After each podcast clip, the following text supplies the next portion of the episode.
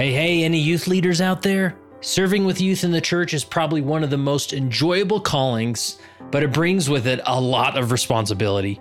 How do we effectively lead this rising generation? Well, I have good news for you. Leading Saints has organized the Young Saints virtual library where we have 20 plus hours of presentations all about how to lead youth. We cover topics like how to help youth transition into adulthood, how to help them avoid loneliness, how to handle smartphones in class, and we even go over scientific data about how Latter day Saint youth differ from other youth. If you'd like to review the Young Saints library at no cost for 14 days, simply go to leadingsaints.org/14. That's leadingsaints.org/14. While you're at it, we'll give you access to all of our virtual libraries that cover several leadership related topics. So click the link in the show notes or simply visit leadingsaints.org/14.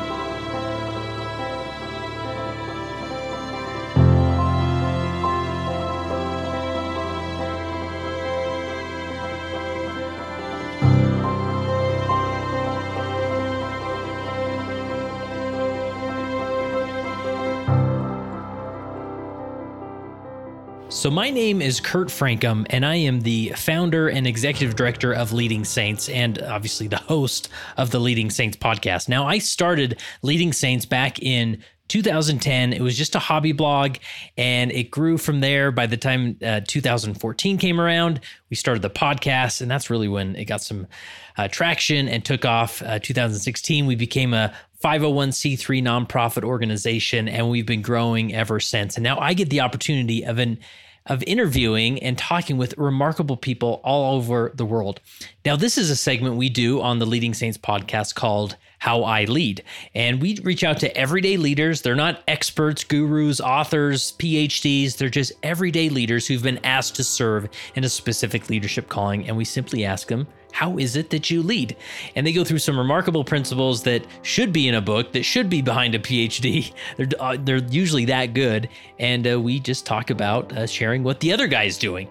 And I remember being a leader, just simply wanting to know okay, I know what I'm trying to do, but what's the other guy doing? What's working for him? And so that's why every Wednesday or so, we publish these How I Lead segments to share.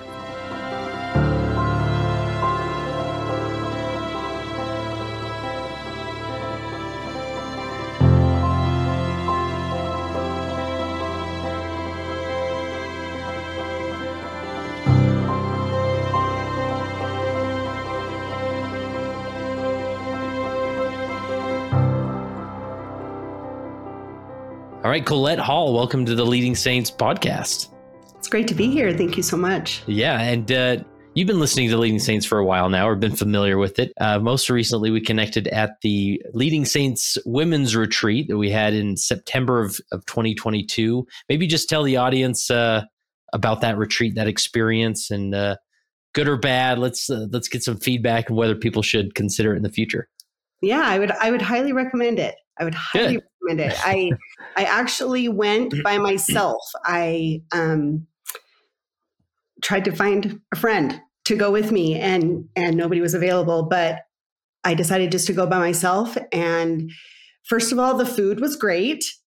Like that is a high requirement yeah, for it is for retreat. Yeah. You got to have good food. Yeah. So the food was great. The setting was awesome. And um, I feel like the content there was really, really valuable.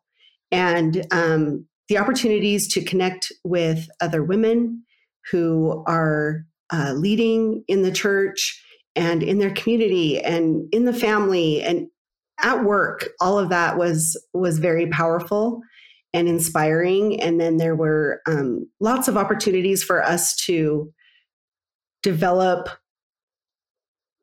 mm, small group or one on one yeah. relationships. And i think i like that the best yeah. Those, cool. those built in very deliberate intentional moments to connect with other people and learn from from our peers and that was powerful. Yeah. Well I, it was so fun just to you know even with sitting down with you and hearing your experience and and things you're working on and just I, you're currently the stake young women's president is that right? In the presidency first counselor oh okay first counselor gotcha and uh, what what part of the world are you in and uh, Yeah, we're in uh, northern Utah area in Syracuse. Lots of people don't know where that is. It's by Layton, and uh, we're the Syracuse West Stake. And we ju- we actually just got split. We used to have 14 wards. Oh wow! And they split us in half just very very recently. And so cool. I was serving in the previous stake and now in our new stake. Awesome. And you're getting a temple there soon. It is 1.2 miles to walk there. oh man, already, what a life! I've already charted it out because I, cool. I went, I'll tell you, I went to um, Hawaii. We we like to travel there, and my niece was doing baptisms, and so I was sitting outside the baptistry in in Laie Hawaii Temple, and two kids rode up on their bicycles to the temple. Oh yeah, they nice. like took their bikes down, went inside, took their shoes off to do baptisms for the dead, and I thought, what would it be like? what would it nice. be like to ride your bike to do baptisms, right? Yeah. And so when they announced the Syracuse Temple, I thought, are you kidding me? We can ride our bikes. There the it is. Child can ride his bike. He's 13. he can ride his bike to the That's temple. That's cool. Awesome. Yeah, very cool. Well, and uh, at the retreat, we also talked about your your late husband, uh, Jason Hall, which uh, I guess you co-authored a book with him called "Messy Victories: A Story of Allowing Grief, Pursuing Joy, and Rolling Forward." And I want to make sure we touch on this a little bit, the story behind it, uh, before we jump into some of the leadership principles from your uh, church leadership experience. But uh, I'd love to just start by honoring Jason. And you know, I have many friends who are in the the uh, motivational speaking industry. And uh, I never met Jason or I don't know if I even heard him speak but I I had heard of him and and he is well regarded in those circles of the of professional speakers and whatnot. So let's just honor him for a minute and tell us about him and and a little bit about his story. Thank you. Thank you for for asking for that. Yeah Jason broke his neck when he was 15 years mm. old and uh, it was at the C5, C6 vertebrae for those who are familiar with that. He was at Lake Powell when that happened. I didn't know him until we were at BYU together and we got married. He was already quadriplegic in a wheelchair when we got married, and we were married mm. for 27 years before he suddenly passed away from something that was unrelated to to uh, being a quadriplegic. But you know, we had a lot of ups and downs throughout yeah. that time, and throughout the 27 years together, including it took us 16 years to have our one child, our little miracle boy through in vitro. And um, yeah, Jason is is a, a great a great human being. Yeah, yeah. and I, from what I understand, I mean, I'm kind of naive in this world, but you know, with quadriplegics, you, you sort of expect a, a, shortened life to some extent. I mean, you don't expect them living their 80s and 90s, right? Or yeah, that... I mean, it's extending all the time. It's yeah, extending all the time cool. because you know care is much better, and so life expectancy is extending. But yeah, we we weren't really thinking, you know, he was going to be really old, but but yeah, he we had both been in a car accident a month earlier, and it had led to some complications that ended up taking his life suddenly uh, one evening. Wow. Wow. Mm-hmm. And so, and he was in the middle of writing this book. Was he planning on just being the, uh, he didn't have a, you weren't the co-author at the time, but. No, uh, I was not the co-author. I, um, he was a motivational speaker. He would speak to corporations, companies, things like that. And so he was, he was basically writing like a leadership book for business. And, um, and when he passed away, I took over the project. And instead of having it just be his story, I decided to make it our story. And so uh, the, the stories and principles that he spoke from and and about, I intermingled those with my stories to teach different principles in each chapter of the book. And so it became it became our book instead yeah. of his. And so yeah. I kind of am laughing here on earth, and I'm sure he's rolling his eyes that I took for the project. That's great. And is there, I mean, so he started writing it as sort of a business leadership book. Is there, did the, the target audience change as you picked it up and started finishing it? Um, I think that it did a little bit. Uh, I ended up, I'm now a a coach for leaders, a success and self management coach for leaders, but I was not at the time hmm. that I that I put the book together. I felt like um, it was probably more toward just personal development for the regular human being, and so anyone can can get a lot of um, just inspiration, maybe motivation, insights from all the stories that we share in there. And then I also incorporated uh, my experience with grief mm. after he passed and what that looks like with the principles that we were teaching about. And so it's like, hey, here's 27 years of our life together and how we live these principles. And then this is what they look like after Jason died and going through the grieving process. And so you'll find nuggets. Anybody can yeah. find some some nuggets in there of cool. of wisdom for themselves. Yeah, awesome. And I'm curious. You, you mentioned before we hit record, he was the Elders Quorum president in your ward at the time of his passing. Is that right? Correct. And and how was that? Uh, I mean, I think we, all of us have had some level of interaction with quadriplegics, and they're quite independent, you know, with especially the technologies and the care that's available and and whatnot. But was there any unique dynamics of having an Elders Quorum president that's quadriplegic? Yeah, probably. Um, you know, he he lived his life doing things differently than maybe what the tradition was, um, because he had to, right? He couldn't yeah. get into places or whatever. So, like home visits were not a thing. Oh yeah. For him. Does that make yeah. sense? Like yeah, yeah. they weren't a thing. And so he figured out other ways to create connections or to um, use his uh, counselors in different ways. And and he just decided to make it work with what he had. Mm-hmm. And so I, I, think that's really valuable because what happens oftentimes in in this church although it's it's different now after covid i think a lot of traditions are are being blown up a little bit and and looked at differently. But um, sometimes we think something has to be a certain way. And there's a way to be a leader or a way to be a person in this church a way to to do your calling. And there probably isn't. Yeah. Yeah. Uh, what about um what could you teach us? Like, if you're speaking to a group of leaders that ha- are experiencing someone in their ward who's lost a loved one suddenly, like, what did you learn from your own experience going through that, as far as what you needed from from your ward or your stake or friends or um, anything to, to consider there if, if there's a similar situation elsewhere? Yeah, that's that's a really insightful question, and I actually address this uh, somewhat in my book as well. Um, I can't remember which chapter it is, maybe chapter two. But there was a time early on in mine and Jason's marriage where we really needed help.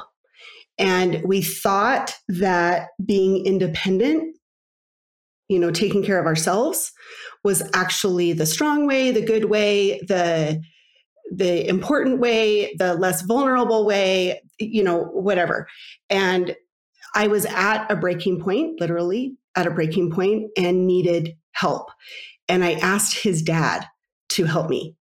Um, and so I found out really early on in our marriage the value of asking for help. Hmm. Yeah. And it probably was one of the greatest lessons that I ever learned. The joy that can come when we allow someone to serve us, the love that we can have for that person that is serving us is a really big deal. But also the strength that comes when when we allow ourselves to open up to somebody else and receive that service is actually much more powerful than we give it credit for. Yeah. And, and, and so, Oh, so, ahead. Yeah, so that's so here I am, you know, 27 years later, after learning that lesson and living a life of asking when we needed help and being and also trusting that a person would believe me if I didn't need the help. Does that make sense? Yeah, like, yeah. I would tell them if I needed it or if I didn't need it. And and so then I just would trust them and then now I learned to trust other people like if they say they don't need it, then they don't need it. If they need it, then they're then they're going to say yes.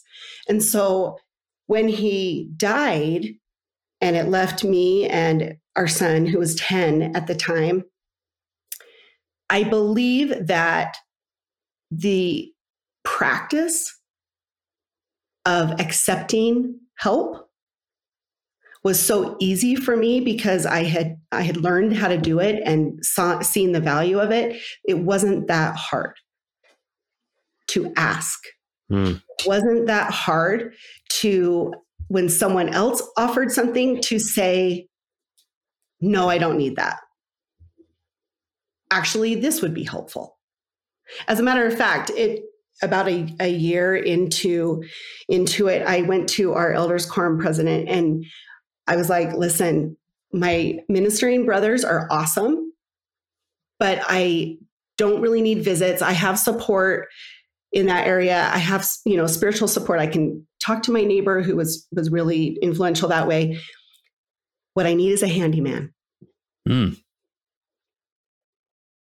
That's what Did I you need. a handyman? and I said, I have one right next door to me.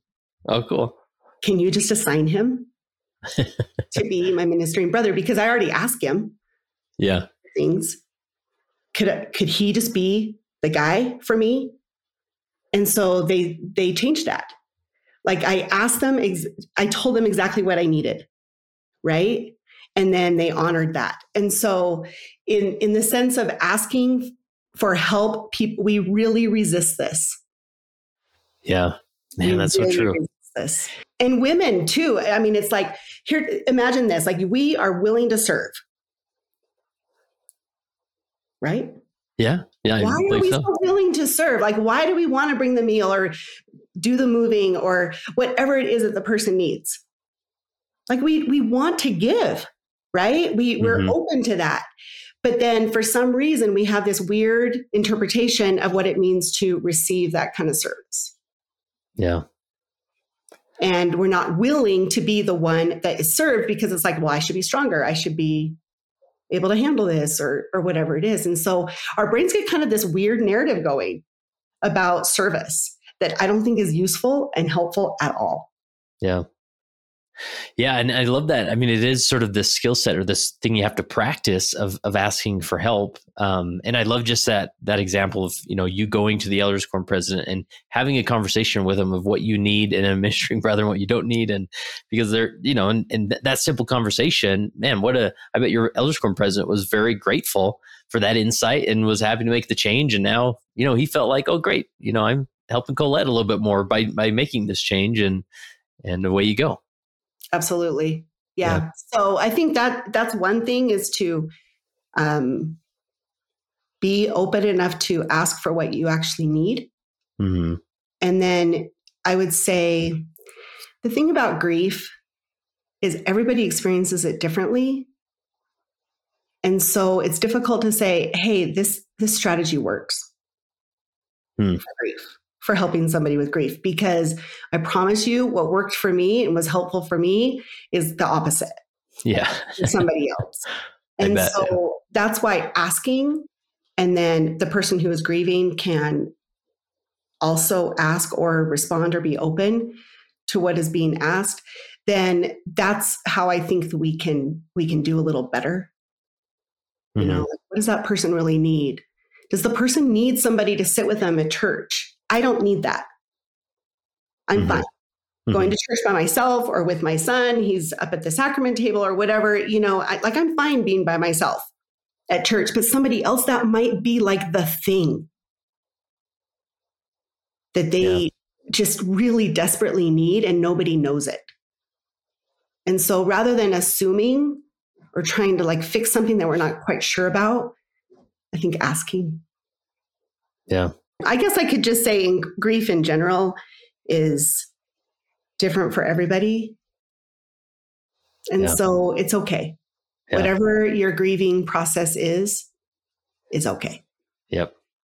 Yeah, just like most things, there's no like universal, you know, five step plan that you just do these things and everything will be be better. You know, it's just you just you know have to fill it out and and uh, and lean in a little bit. So, um, so maybe let's shift to your time in the stake Young Women's Presidency. What what uh, how did that all begin? Did you have a, a many years before that in in Ward Young Women's or?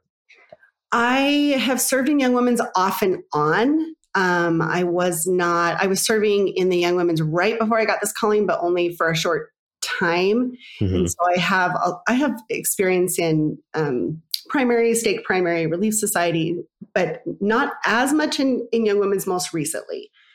But um, this was after Jason passed away. They asked me if if I wanted to do this calling, and and this is also another. I, I mean, I have no idea how they train, you know, bishops and stake presidents to to issue callings, but I am really grateful for the way that it went down for oh, me. Tell us about it. Yeah, because um, it was only maybe a year and a half after Jason had passed away. I had a, you know, Coleman, my son at that point was in the deacon's quorum, so he was he would have been like eleven or something, and um, I had served previously in the stake primary for five years and you know you go to ward conferences and you have a lot of responsibilities on sundays. And during that time my husband had been in the hospital quite extensively. And so i and my son was very tiny at the time. And so i had to get a babysitter to mm. go hmm. to ward conferences or to visit you know do all my responsibilities as a stake in the stake primary. And so here we were you know now five years later whatever six years later. And jason had just died and so they were wondering like, is this a thing, single mother, that we should call her to do? And our stake president said, why don't you ask her? Hmm. yeah. Like even before extending the call, right? Before extending the call. Why nice. don't you ask her? Because again, we we fall into this trap of assuming. Yeah. Right? Yes. We, assume a lot of things. And so on on the outside, on the outside it looks like this would be a hard thing for Colette to do. And so yeah. they called me, the, the counselor called me in the stake presidency, and he said, This is what we're thinking. This is what we want. What do you think? You can say no. He's like, Why don't you think about it? And I was like, Well, okay, it's during COVID. Ward conferences are on Zoom. My child is now 11 instead of three. Yeah. or four, you know. And I thought, I can do this.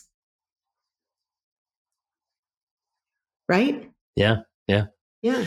And, and then it, it, would have been fine if I'd said no, too. Yeah. And, he, and he, I, I love how he laid that open for you, right? Like you can say no. You have permission to say no. And yeah. You know, and yeah. I could think about it critically and like, no, really, I actually think I can do this. Mm-hmm.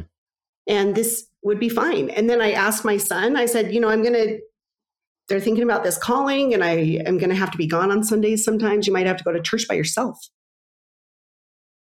He says, that's fine, mom. nice. No nice. problem. And so to me, that that is so foreign almost, but makes so much sense. Just ask. Yeah, just ask, right? So then you you called him back and said you're good to go, and then yeah. pretty much extended the call from there. Yeah, cool. It was a done deal. Nice. nice. So so yeah, it it I don't know, just ask. Sometimes yeah. we assume. Awesome. How would you describe just the the lay of the land uh, in your stake as far as the the young women's you know organization is is concerned. Obviously, Syracuse seems to be a booming area, lots of growth. Obviously, you just went through a, a stake split, uh, but w- what else would you add to just put, sort of put that in context? Um, well, you know the the youth led program was was introduced right before COVID, and then everything shut down. And so there there's kind of a weird I think probably everyone feels like this where there's there's sort of this this disconnect of uh, understanding what the program is and then also being able to implement it mm-hmm. you know in like a real life way and so we we dealt with that and we had 14 wards you know a lot of people but i have a master's degree in education and i have owned my own business and now I'm a I'm a coach for leaders. And so I felt like the things that we could offer our ward leaders was actually really powerful and um, effective for them. Mm-hmm. And so we just decided to go for it and to teach and train and support the very best way we could in the most um, simple ways that, and supportive ways that we could and that was that was how we we decided to tackle this yeah and what what came out of that was as far as plans or um, you know t- what type of meetings or was it virtual or and what does it look like now and so forth yeah yeah um, let's talk about that. So I'm going to tell you just a tiny little story about Jason and I again. So okay. Jason was in a motorized wheelchair, uh, but he could you know function it himself basically but we would travel sometimes for his speaking and one time we were in london and of course we always have to take elevators. Right uh-huh. and so we were going out of the elevator and there's this voice that speaks to you over there this lovely voice that says mind the gap mind the gap you know that little that little gap between yeah. like you're in the elevator and you got to go out of the elevator there's like a space there right yeah. And so the little voice was telling us to mind the gap. And I've thought about that so much with with the youth led program and my job as a stake leader because this minding the gap is I think the trouble spot for most leaders. Hmm. For most leaders. And so imagine a gap like you are at a certain point. Like I am at a certain place, and our general leaders want me to be across the gap in another place. Right. And so, yeah. like, trained me they they give me the app to look at you know all this stuff to help me get across the gap right but there's this gap from where i am and where they want me to be and the same thing is true for for us stake leaders to the adult leaders in the wards, there is a gap. Every single person has a gap from where they are to where like they want to be or where their their leader wants them to be. And so think of that in terms of the youth. Every single one of them has a gap. Yeah. So they're at a certain point. As leaders, we want them to get to another point. point and there's space in between that. There's space in between that. And so the goal really is to mind the gap for each of those individuals. And oftentimes we lead from one side of the gap or the other. So like let's say we are we're where they are on one side and we think that they can't mm-hmm. do the job. Right? like they're not capable, they don't have enough time, or they don't have the skills, or we could do it better. And so we jump the gap and leave them in the dust. Right? Yeah. Leave them standing there. But we're over on the other side, like, hey, we just created an amazing activity. right? Yeah. And so so we think they can't do it and we leave them where they are, or we think that they are already across the gap and so what that sounds what that sounds like is, well, we just need to let them lead. Have you ever heard that? I have heard that a lot. Yeah. We just need to let them lead, right? Uh-huh. Or we just have to let them fail. Hmm. Yeah. And so what happens is we are not arming them with any skills or any tools to make it across the gap. We're just expecting them to jump it themselves. Yeah. And so, what would someone do in order to make sure that we're not jumping the gap without them? I mean, where, where do we start with that? Yeah. So, um, what I like to think about is asking ourselves some some really particular questions, understanding where each of the youth are, and then in my case, where each of the ward adult leaders are, right, and what that gap looks like for them. So, first, we have to identify that everybody's gap looks different. Mm-hmm. Everybody's needs are going to be different. Okay. And so, when we do that, then we want to say, okay, we would like them to get over here. I wonder what might be the most helpful in getting them from one way, from one side to the other. And so, from a stake point of view, I like to look at it totally practical. Like, let's just not talk about vision, you know, of, oh, it's so amazing that these youth can lead and let's let them do it. It's like, no, how in the heck? how? How? Right? Like, there's not enough how in my mind. And to me, that's my specialty as an educator, as a coach. I'm really good at figuring out simple hows. And so we want the practical way. And so what I like, what I want to to what I like saying to our leaders is all right, ask the question who is the mentor? In this situation. So someone's giving a lesson, so they're trying to plan an activity, you're trying to minister to somebody. Who is the mentor? And with young women leaders and young men leaders, there's usually a choice. Mm-hmm. There's multiple adults that can be the mentor, right? or it could be an older girl, it could be whatever. So, who is the mentor? We're identifying who it is, and then what is the best way to mentor in this situation? Yeah. In order to take a step into the gap. And then the next step. And then the next step. And so for for youth what that often looks like is they have a lack of skill in something, right? Mm-hmm. Like they have a lack of skill in leadership or a lack of skill in teaching, a lack of skill in their social abilities, their spiritual, their emotional, but it's usually just a lack of skill. And skills can be taught. That's what that's what mentors do is they teach skills to help a person get to the next level. And so um, maybe they just don't like know how to teach effectively, or they don't know how to delegate, or they don't know how to plan, or they don't like they need to learn. Mm-hmm. So instead of just dropping them off on the the one side of the cliff and saying, "Good luck on getting over here, go lead." What skills do each one need? And so, um, some of these skills that they that they can start to develop, that's what we started paying attention to. So we said, "All right, one of the best ways that we can support and help our ward leaders is to help them learn how to teach skills to their youth. Okay. Yeah. And so instead of just saying, hey, go teach the skills, go help them lead, help them become leaders, sometimes as adults, we don't have the skills. Yeah, right. Yeah. Right. I mean, like I went to a lot of college to learn how to be a teacher. And then we're asking youth go be a good teacher. And they have no training. And then you might have an adult who doesn't know how to teach them how to be a good teacher. Right. Yeah.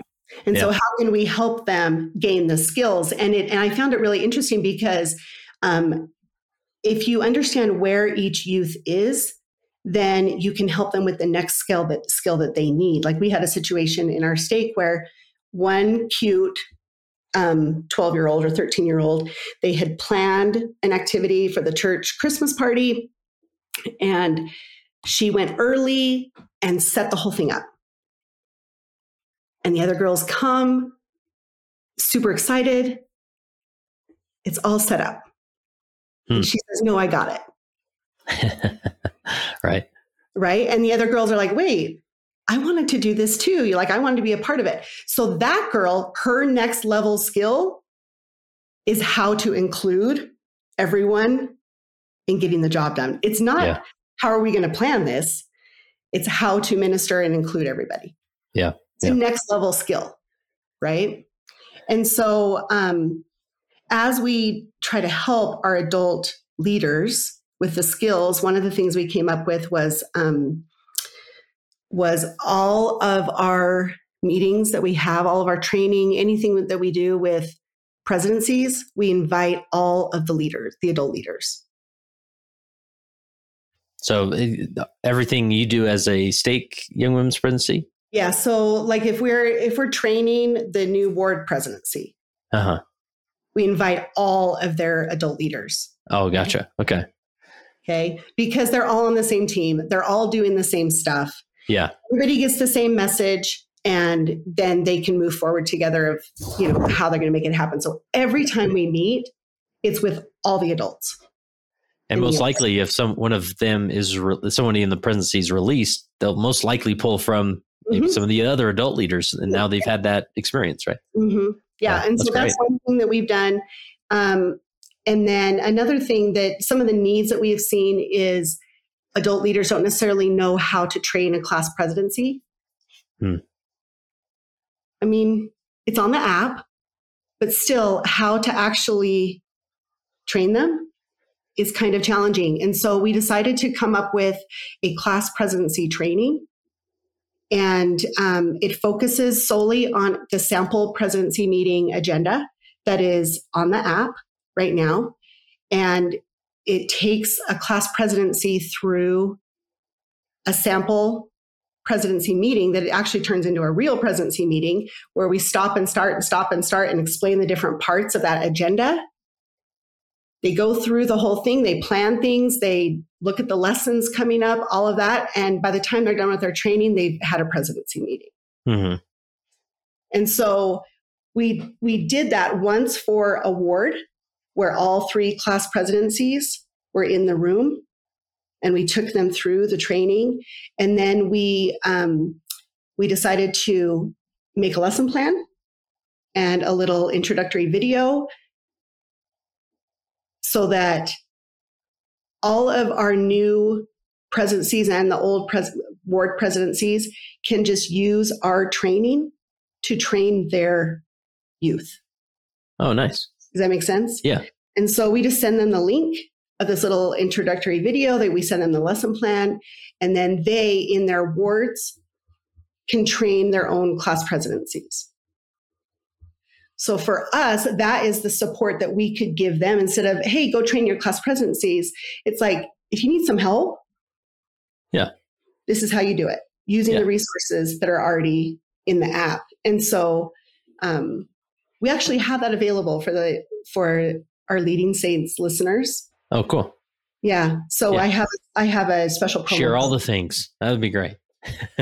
yeah, sure. I love that. That you know, obviously, maybe there's some you know ward presidencies that feel you know empowered and able to to you know train the class presidencies, but others are they don't know where to start. And the fact that they then have that to draw upon, and then they can feel like, man, I'm doing I'm doing it. You know, I, am not. Uh, I've got a great resource here, and away I go. So yeah, for sure. And so, th- for um, from our perspective, that's how we support them to be able to teach the skill. Yeah, that is needed. That's cool.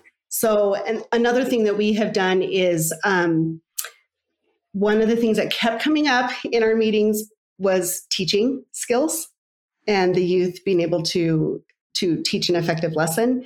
And so at our board conferences this last year, instead of teaching them just a lesson about a theme or or whatever it was we actually taught them how to teach nice yeah nice. we went through a sunday meeting and taught them what council together looks like uh-huh. we did a council together together uh-huh. and then uh-huh. we taught them actual teaching strategies that they practiced and then they can use those strategies in their teaching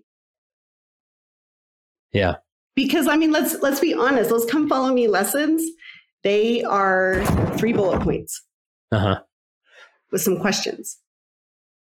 Like, how does a person know how to make a lesson out of that? Right. Yeah. There's there's a lot more. There's no there's a big gap there. Right. yeah. And so then, as adult leaders, you can also help each of the youth. Like, okay, what kind of help do they need with the lesson? do they need a partner do they need mom to help them do you know whatever it is like who's the mentor and how can we help them yeah succeed at this that's great and i i imagine just as a stake young women's presidency you're just identifying those things you know where's the gap and then how can we provide uh, the bridge there for individuals uh, or for for leaders so that they can then you know uh, shorten you know shorten the gap with those that they lead right and you're just always in that that observatory. Where, yeah, where's the gap and how can we help them fill it? And so, even on a stake level with our stake youth committee, we've mm-hmm. experienced this. as we, you know, teach them how to be leaders. Mm-hmm. We had an activity last year, and um, our our stake was huge. So we knew like 500 kids were coming to this thing. Wow. And um, they had planned it, but there was a lot of scrambling. People going to the store, you know, 15 minutes before the activity. And there just was a lot of, what do I do next? And I'm not sure where to be. And, and how are we going to set this up? All of that. And, and I watched that and I was like, this is so interesting. We have a gap between this idea of what we think is planned and actually executing the event. Yeah.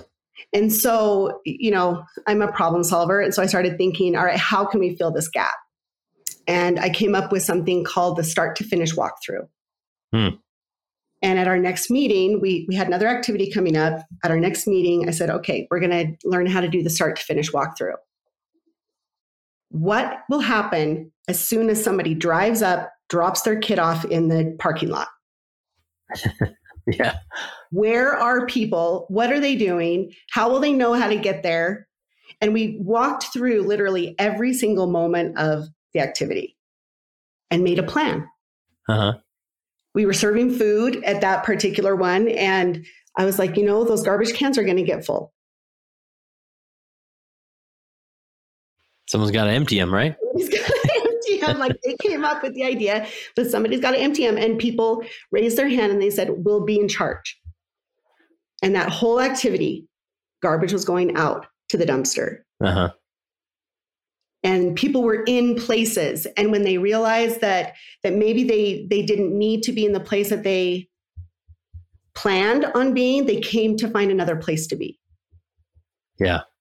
They came like they they knew everything that was going to be happening and they filled in all the places. Yeah. by the end, we had the patriarch speaking for that for that activity, and I had talked to him for a few minutes afterwards. And I came into the cultural hall after afterwards with all the food having been served and everything. It was all cleaned up ten minutes later.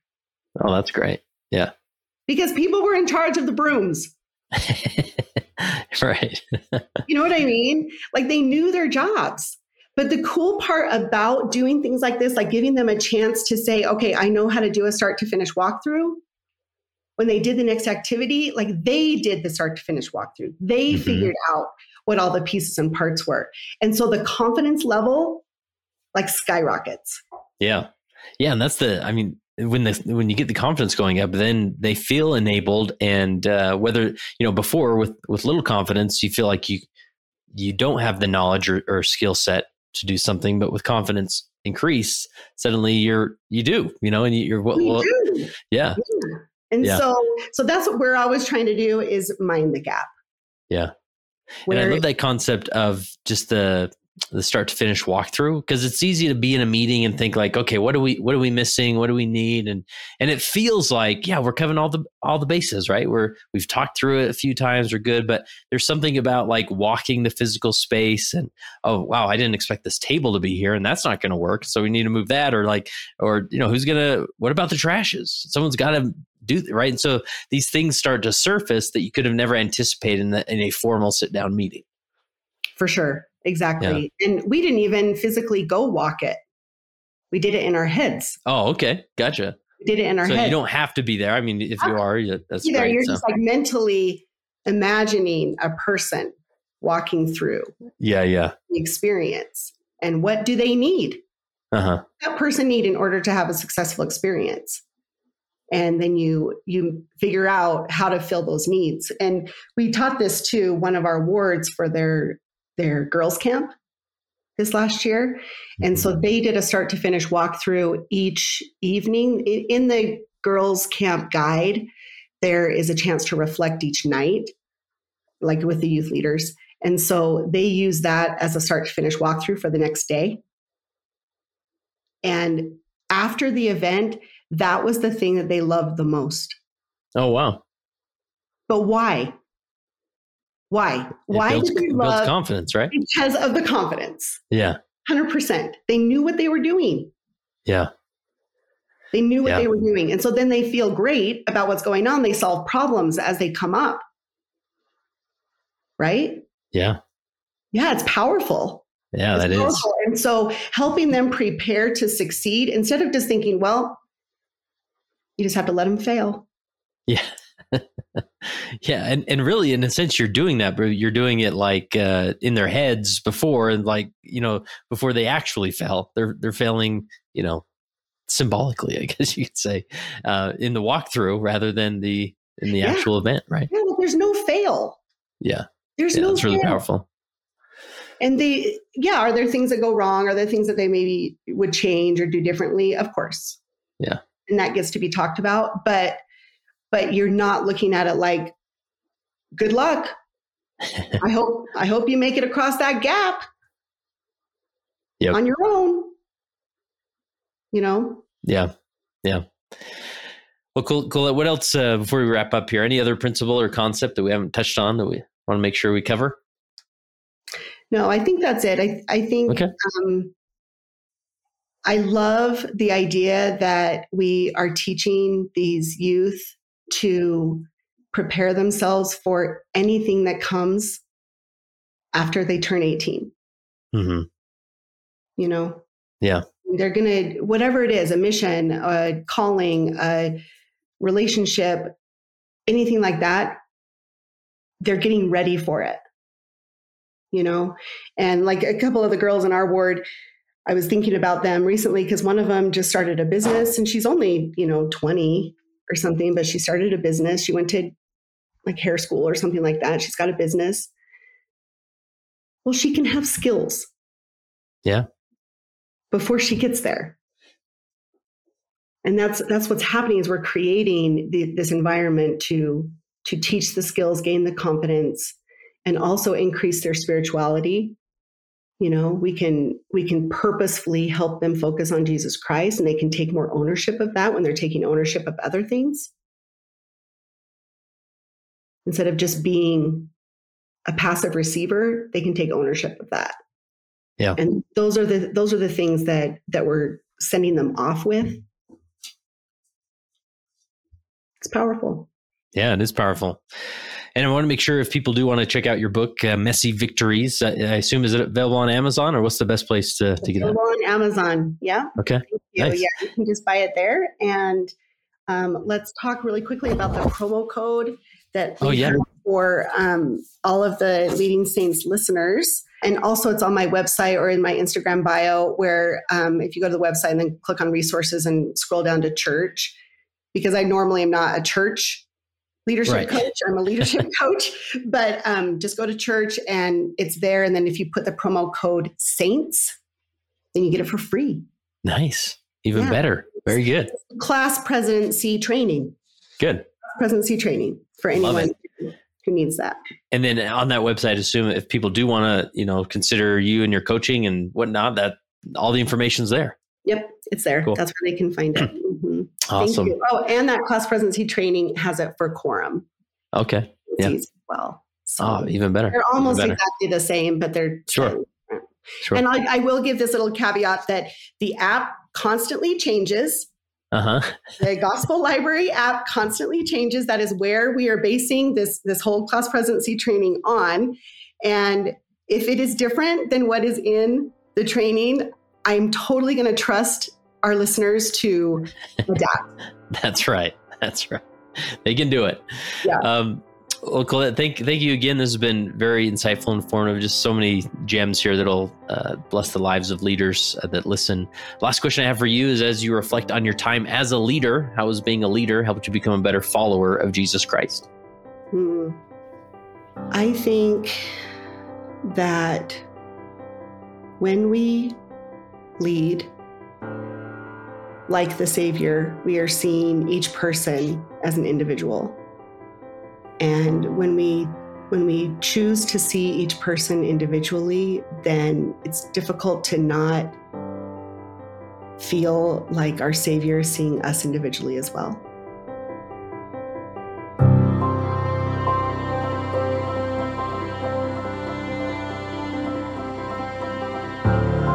And that concludes this How I Lead interview. I hope you enjoyed it. And uh, I would ask you could you take a minute and drop this link in an email on social media, in a text, wherever it makes the most sense, and share it with somebody who could relate to this, this experience? And this is how we how we develop as leaders, just hearing what the other guy's doing, trying some things out, testing, adjusting for your area. And uh, that's that's where great leadership's discovered, right? So we would love to have you uh, share this with uh, somebody in this calling or a related calling, and that would be great. And also, if you know somebody, uh, any type of leader who would be a fantastic guest on the How I Lead segment, uh, reach out to us. Go to leadingsaints.org/contact. Maybe send this in individual an email, letting them know that you're going to be suggesting their name for this interview. We'll reach out to them and uh, see if we can line them up. So again, go to leadingsaints.org slash contact, and there you can submit all the information and let us know. And maybe they will be on a future How I Lead segment on the Leading Saints podcast.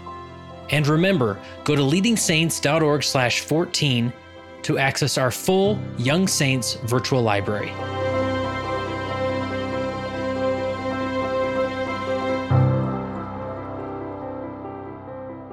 It came as a result of the position of leadership which was imposed upon us by the God of heaven who brought forth a restoration of the gospel of Jesus Christ. And when the declaration was made concerning the only, true and living church upon the face of the earth, we were immediately put in a position of loneliness, the loneliness of leadership from which we cannot shrink nor run away, and to which we must face up with boldness and courage and ability.